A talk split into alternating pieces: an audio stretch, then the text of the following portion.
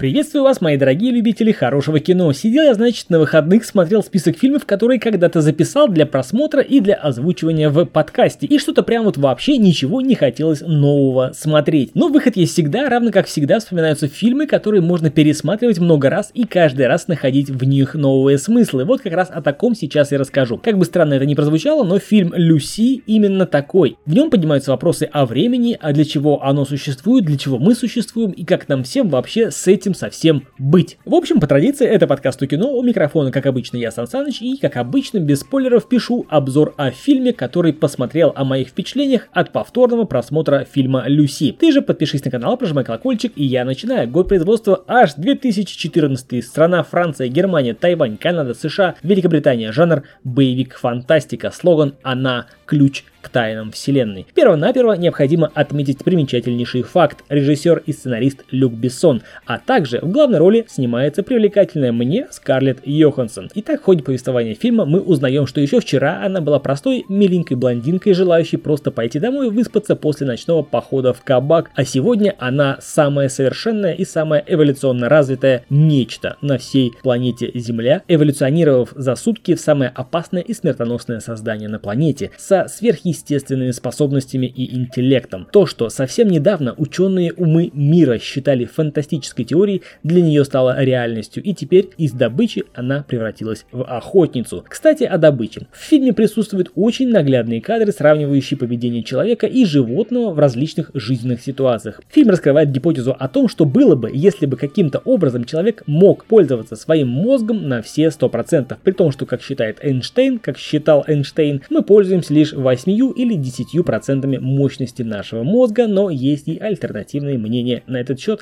но сейчас не об этом. В общем, минусов в этом фильме я не усмотрел, разве что неполная ясность в конце фильма, но я надеюсь, что это было сделано с целью в будущем запилить сиквел. Очень жду. Теперь о плюсах. Начну с очевидного, ведь это Люк Бессон. Экшен. Сильная, волевая главная героиня. Погони, перестрелки, музыка. Все присутствует в должной мере и в нужное время присутствует. Даже имеются трогательные до слез моменты, которые которые захочется пересмотреть и даже кое-что запомнить. Вы поймете, о чем я, когда посмотрите. Операторская работа на высоте, все понятно, красиво и стремительно. И даже в ходе просмотра совершите путешествие к началу времен нашей планеты. Ну и, конечно же, смысловая нагрузка, над которой можно ломать голову снова и снова. И несколько философских моментов тоже порадовали. Тем, что зрителю задают вопросы, касающиеся его непосредственной жизни. А знаешь ли ты, дорогой зритель, что делать со временем, отведенным каждому из нас? В общем, интересный фильм, красочное зрелище, правильные и нужные порой вопросы. А это был я, Сан Саныч, подкаст кино с мнением о фильме «Люси». Смотреть обязательно несколько раз. По итогу все красиво, увлекательно и стремительно. Что еще нужно, чтобы посмотреть этот фильм? Если понравился выпуск, подпишись на канал, прожимай колокольчик и до скорых встреч. Пока!